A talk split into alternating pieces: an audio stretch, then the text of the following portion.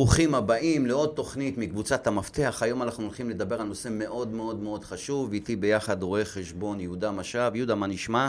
בסדר גמור, מה שלומך? אה, אני חשבתי ששנינו בשחור, אבל אתה בכחול כהה.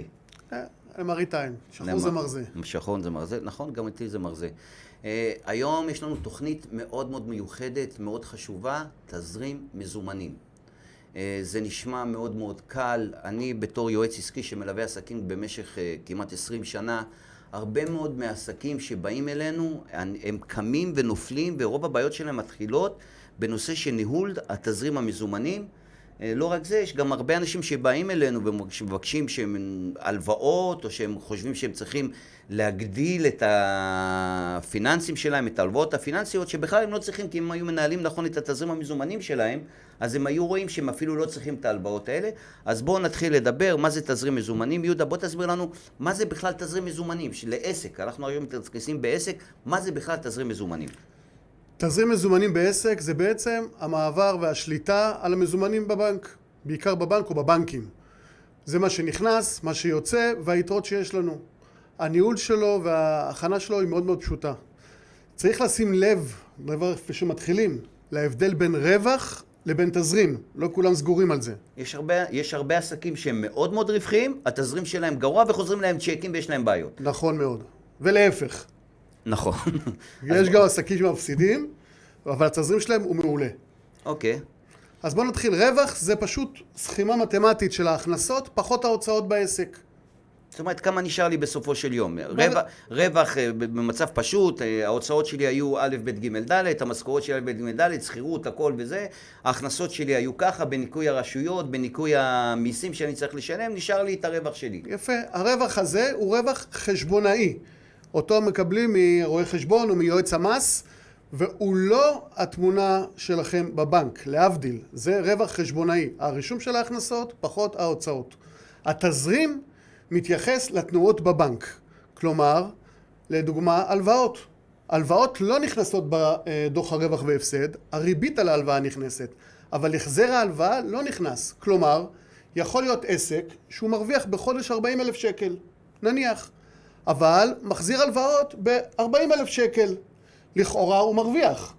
הוא מרוויח, הוא צריך לשלם מיסים על 40 אלף שקל, אבל אין לו כסף בבנק. למה? אין לו כסף לשלם משכורות גם. בדיוק. אין לו כססף לשלם חשמל. כי, כי ההוצאות שלו וההכנסות שלו הם כמעט אותו דבר. נכון. ההוצאה של ההלוואה. נכון. והרווח וה, שלו בעצם הולך לכיסוי של ההלוואות. אין לו כסף בבנק מעבר להלוואות האלה לכסות אותם. אז לכל הדברים האלה יש פתרונות, אבל בואו נתחיל לדבר על המהות של תזרים. התזרים, אנחנו אומרים מזומנים, אבל זה לא רק מזומנים, זה תזרים, זה כל הכספים שנכנסים ויוצאים. אז בואו נדבר על המהות. איך אנחנו נכנסים בכלל לבנות את התזרים לעסק? מה, מה, מה הכללים, אה, מה אנחנו צריכים לרשום שם, איזה דברים אנחנו צריכים לקחת בחשבון, ואיך אנחנו באמת בהלכה למעשה בונים את זה לאט לאט. אז בואו בוא נתחיל מההתחלה. אז אמרנו, תזרים זה שליטה על כל המערך הפיננסי, הכניסה וההוצאות של הכספים של העסק. בדרך כלל השליטה הזאת מתבצעת בבנק, נכון. ויש דברים שאנחנו צריכים לצפות אותם ולראות אותם קדימה. זה לא מספיק שהעסק רווחי, אלא צריך לנהל אותו תזרימית נכון. וברגע שאנחנו רואים את התמונה הנכונה, אז אפשר באמת לבנות את כל המערכת מסביב, נכון? אני אתן דוגמה קטנה, כמו שאתה אמרת, אם יש לי הכנסה של 40 אלף שקל והלוואות של 40 אלף שקל, אז אני עסק שרווחי, אבל תזרימית אני יכול ליפול, אז מה שאני צריך לעשות במצב כזה, לקחת את ההלוואות, לפרוס אותן לתקופה יותר ארוכה, שהם יהיו 5,000 שקל או 7,000 שקל, ואז יש לי עודף תזרימי של 37,000 שקל לבנות אה, או לשלם את שאר ההוצאות השוטפות. אז בואו בוא ניכנס לרזולוציה. מההתחלה, היום אני רוצה לבנות לי תזרים מזומנים לעסק, איך אני עושה את זה, מה הדברים שאני צריך לקחת בחשבון, איך אני רושם את זה, ואם יש לנו גם בעתיד, נדבר על זה יותר מאוחר, על, על אה, תוכנות מסוימות שיש לנו בדבר הזה שיכולות לעזור לנו. כן. אז uh, נתחיל מסיפור קטן. סבתא שלי תרמה פרוכת לבית uh, כנסת. למעלה, על הפרוכת, כתוב, דע מאין באת ולאן אתה הולך. זה בדיוק המהות של תזרים מזומנים. אתה מתחיל מהנקודה שלך היום, עם היתרות בבנקים, חובה, זכות, לא משנה, ואתה מתכנן וצופה עתידי. תזרים, החלק הגדול שלו, הארי שלו, זה תחזיות, לא כולם מתממשות במאת האחוזים, אבל בוא נגיד, סטייה של עשרה, חמישה, עשרה אחוזים, זה אה, משהו שהוא סביר. הוא בא לתת... כן, אז איך. בונים את התזרים? אני מסתכל קודם כל אחורה, ואני רואה איזה הכנסות יש לי שהן קבועות יחסית, ריטיינרים וכולי. אני מסתכל אילו הוצאות יש לי, בדרך כלל יש הוצאות קבועות, כמו חשמל, ארנונה, שכירות, זה מים, הוצאות שאפשר משכורות. לקחת אותן מראש ולהתחיל לרשום אותן. הוצאות גבוהות. בדיוק, ואני אז- רושם אותם בתאריכים שהם צפויים ל- להשתלם. אז בואו נתחיל. קודם כל, בתזרים אנחנו לוקחים את ההוצאות הגבוהות שאנחנו יודעים שהן קיימות לנו כל חודש בצורה מסודרת. למשל, שכירות של העסק, נכון. חשמל שאנחנו יודעים כמה אנחנו משלמים, ארנונה שאנחנו יודעים כמה משלמים, עובדים שאנחנו צופים מראש כמה אנחנו משלמים, אה, הלוואות שאנחנו יודעים שהן אה, קבועות ואנחנו יודעים כמה משלמים, אנחנו לוקחים את כל ההוצאות הגבוהות האלה ואנחנו רושמים אותן בתאריכים שיש לנו את ההוצאות הגבוהות. בדיוק, בדיוק. מעבר לזה, יש לנו עוד הוצאות שאנחנו יודעים שהן קיימים, אבל אנחנו לא יודעים תמיד פחות או יותר כמה הם, זה נכון. הוצאות רשויות. אה, מע"מ, אני לא יודעת כמה אני אשלם, למרות שאם אני מסתכל לאחור אני יכול לדעת, אבל גם אם אני עסק חדש, אז אנחנו לוקחים את ההוצאות שאנחנו יודעים שהם קיימים, שזה מע"מ, ביטוח לאומי, מקדמות מס, כל מה שהעסק צופה אותם, ורושמים אותם בתאריך, שם אנחנו נותנים אותה בהתחלה בהערכה, אני מאמין שתוך כמה חודשים אתה כבר פחות או יותר יודע בדיוק. לקלוע בדברים האלה. נכון. אז קודם כל רושמים את ההוצאות הגבוהות שיש לנו. מה השלב הבא? השלב הבא זה ההוצאות הלא קבועות, או משתנות, כמו שקוראים להן. אלה הוצאות שהן לא אה, מתנהגות באופן אה, רציף על כל השנה. לדוגמה, אני עכשיו אה, לוקח איזשהו יועץ שיעשה לי פרויקט כזה או אחר. זה משהו נקודתי, זה לא קשור לרצף השוטף. אם ההכנסות שלי, ההוצאות שלי, סליחה, הן לפי תפוקות כאלה ואחרות, אז חודש אחד יכול להיות שהן יהיו גבוהות, וחודש אחד יכול להיות שהן יהיו נמוכות. כל ההוצאות האלה גם כן, לעשות הערכה כמה שהיא קרובה יותר למציאות, זה לא יהיה מדויק במאת האחוזים. אין מה לעשות, אבל עדיף את זה עם סטייה, כמו שאמרתי, של כמה אחוזים, מאשר לא לנהל תזרים בכלל. אוקיי, אז אמרנו, ההוצאות הגבוהות אנחנו רושמים אותן, רושמים, מכניסים אותן למערך מסוים, לפי תאריכים. הדבר הבא שאנחנו צריכים לרשום זה ההוצאות החד פעמיות שאנחנו צופים שיהיו לנו, אה, כגון תיקון מזגן, כגון יועץ, כגון אה, אה, דברים כאלה ואחרים. והשאר זה ההוצאות השוטפות. ההוצאות השוטפות, אם אני בעל עסק, אני נותן צ'קים, אה, או שאני התחייבתי בחוזים להעברות בנקאיות, או שיש לי כרטיסי אשראי שיורדים בתאריכים מסוימים, שאיתם אני משלם כמה דברים. בדיוק. אז צריך לרשום אותם מראש. עכשיו, הכלי הזה הוא מאוד מאוד חשוב. בתור יועץ עסקי ובתור אחד שמלווה מאוד עסקים, זה כלי עבודה. תזרים מזומנים זה כלי עבודה. ברגע שאתה יודע מה יש לך באותו חודש, מה יש לך באותו חודש, אתה יודע גם להיערך לזה. נכון, ואני אשמח אם תוסיף גם איך אנחנו נראים מול הבנק כשאנחנו באים לבקש הגדלה זמנית או קבועה של המסגרת או קבלת אשראי, שאנחנו מציגים לבנק תזרים מזומנים, להבדיל מזה שהבנק מתקשר ואתה בחריגה. לא, אז זה, זה מאוד מאוד חשוב מה שאמרת עכשיו. ברגע שאני בא לבנק או למערכת פיננסית ואני מראה להם שאני יודע מה הולך להיות החודש הזה, או שאני יודע מה יהיה חודש הבא, הם מקבלים ממך רושם שאתה בשליטה. קודם כל יודעים, תשמע, הבן אדם שולט בעסק, הוא יודע מה נכנס, הוא יודע מה נכון יוצא, מאוד. הוא לא קם בבוקר ופתאום יש לו בעיה, ואז אתה יודע להיערך לבעיה בצורה נכונה. מה זאת אומרת, אם אני יודע שבסוף החודש יש לי בעיה, מניסיון שלי בעבודה מול המערכת הפיננסית, פונים לגוף הפיננסי, מודיעים לו שבסוף החודש יש לי בעיה שהיא אה, לתאריך מסוים, ואחר כך נכנס לי כסף עוד ארבעה-חמישה ימים, אז אתה, הבנק רואה את זה בצורה אחרת, הוא רואה שאתה שולט, הוא יודע מה המקור ההכנסה שלך, הוא יודע איך להתמודד עם החוסר אה, מסגרת שקיימת, ואתה יכול לבקש אותה מראש. אתה מבקש אותה מראש, זה הרבה הרבה הרבה יותר, הסיכויים להצלחה שהבנק יאשר לך, היא הרבה יותר גבוהה. נכון אבל אני מאוד. רוצה לדבר על עוד משהו בנושא של תזרים מזומנים. הרבה עסקים באים ומבקשים ממני, נדב, אנחנו צריכים אה, עוד 100 אלף שקל לעסק, עוד 200 אלף שקל לעסק. וכשאני יושב ואני מנתח איתם את התזרים שלהם, אה, אני, אני, אני, אני פשוט לפעמים בשוק. בשוק. נכון. אני אומר לאנשים, חבר'ה, אתם לא צריכים את הכסף. אם תנהלו נכון את התזרים, אם תנהלו נכון את התזרים, אז תוכלו בכלל לא לקחת כסף מהבנק. לא רק שלא לקחת כסף מהבנק, הרבה אנשים באים ואומרים לי, תשמע, נדב, אני צריך כסף, אני אומר להם, תשמע, אתם יודעים איפה הכסף הכי זול? זה הספקים שלכם.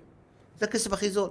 ספק, במקום לשלם לו שוטף 30, אתה משלם לו שוטף 60, קיבלת את האשראי לעוד 30 יום בלי כסף בדרך כלל. זה יותר זול מהבנק, זה יותר זול מהלוואות. נכון מאוד. אז אם אתה יודע לנהל נכון את התזרים ולהסתכל ולהגיד, תקשיב, לי נכנס כסף ב-15 לחודש, אני יודע שפלוני צריך להכניס לי כסף ב-15 לחודש.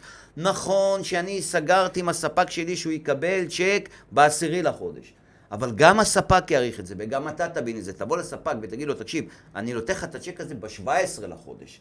לא ב-10 לחודש, ב-17 לחודש, ואז אתה יודע לבנות נכון את התזרים שלך, שהוא יהיה די מסודר. יש אנשים שפשוט, אני, אני קורא לזה ייקוב הדין את ההר. הם צריכים לתת בעשירי, הם, אז הם נותנים בעשירי, הם נכנס להם כסף ב-15, נכנס להם כסף ב-15, ואז הם שוברים את הראש עם הבנק. וזה לא נכון. הספקים יבואו לקראתכם, דוחים להם בכמה ימים, דוחים להם בשבוע. אה, סך הכל, תזרים מזומנים זה כלי לניהול חובה. כלי נכון. לניהול חובה של העסק. עוד דבר מאוד מאוד חשוב, איך עובדים נכון מול הבנק בנושא של התזרים. כי לפעמים, אתה בטח מכיר את זה, אנשים אה, נותנים צ'קים, האנשים האחרים לא פורעים את הצ'ק בזמן ואתה אפילו לא שמת לב. ואז פתאום כל הצ'קים מגיעים בתאריך בדיוק. אחר, אז גם את זה צריך לקחת בחשבון. כן, אם אתה מנהל את התזרים נכון, אפשר לנהל אותו על אה, דף נייר, על אקסל או על תוכנות ייעודיות. זה אמצעי, זה לא המטרה. אם אתה מנהל את זה נכון, וצ'ק שעדיין לא נפרע, אתה לא מוחק אותו מהרשימה כי עבר המועד שלו והוא לא נפרע, אלא אתה מתחשב בו, מגלגל אותו קדימה, דוחה אותו קדימה לתזרים שלך אה, למחרת או לעוד כמה ימים, כל יום אתה מעביר אותו קדימה, אז אתה תהיה בשליטה ואתה תדע מה הצ'קים שנמצאים אצלך בחוץ, שעתידים להיכנס כל רגע, ולהיות מוכן לזה, ולא להגיד, אוקיי, היום אני ביתרה כזאת, הצ'קים של אתמול לא נפרעו, אבל אה, אה, יש לי עוד כמה צ'קים מחר, אני מתייחס רק אליהם. ואז אתה מונע ממך בור, ועוד הפעם, אה, עמידה מול המערכת הבנקאית, שהיא מסתכלת עליך כעל בעל עסק שאינו בשליטה. וזה עלול אה, להציב אותך בעמדה לא, לא טובה מולם. אוקיי, בוא ניתן טיפים לניהול תזרים מזומנים נכון. יש לי אוקיי. כמה טיפים שהם מאוד מאוד חשובים. אחד, אני תמיד אומר, תרכזו את הצ'קים לתאריכים מסוימים. שלא כל יום תהיה לכם מלחמה. תרכזו את הצ'קים לתאריכים. אני בדרך כלל אומר לעסקים, תרכזו את הצ'קים לתאריכים. אתם יודעים מתי מועד הכסף שנכנס, כמה ימים אחרי זה, כי תיקחו לכם כמה ימים ספייר.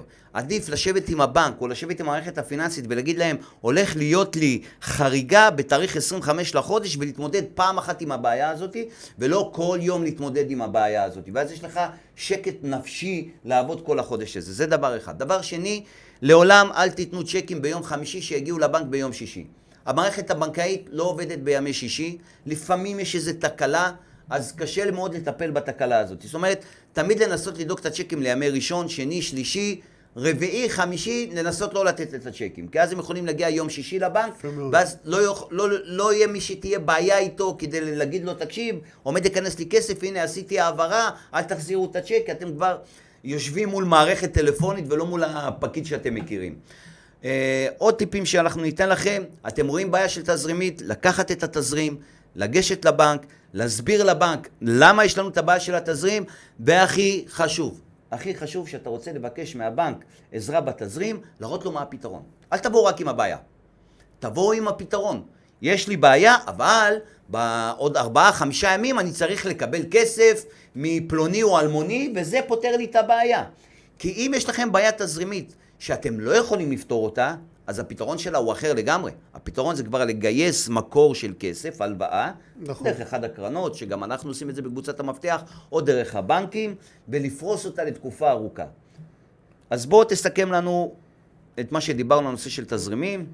יש לי עוד שתי הערות ברשותך, אה, ב- קצרות. אם זה רק אחד, שתיים זה בסדר. אה, רק שתיים, אנחנו אוקיי. צנועים. אחד, זה אה, בעל העסק שיעשה את התזרים. או אם יש לו מנהל כספים, זו חברה גדולה שיעשה המנהל כספים, ובפיקוח של בעל העסק, ראיתי הרבה עסקים שהוציאו את זה החוצה, וזה לא עובד. לא עובד. אתה מנהל את העסק שלך, אתה מנהל את התזרים שלך, זה דבר ראשון. דבר שני, בתזרים, מעבר להכנסות, התקבולים והתשלומים שיש בעסק, צריך לקחת פירעון הלוואות, כמו שאמרנו, וגם העברה לחשבון הפרטי. כלומר, העסק אמור לשרת את החשבון הפרטי שלך, את הצריכה של משק הבית. לקחת ולאמוד כמה אנחנו מעבירים בחודש לצריכה הפרטית, וגם אותה להכניס לתזרים. כי אחרת אנחנו נהיה בסדר גמור בתזרים, אבל בבנק נהיה במינוס. שני, שתי ההערות האלה.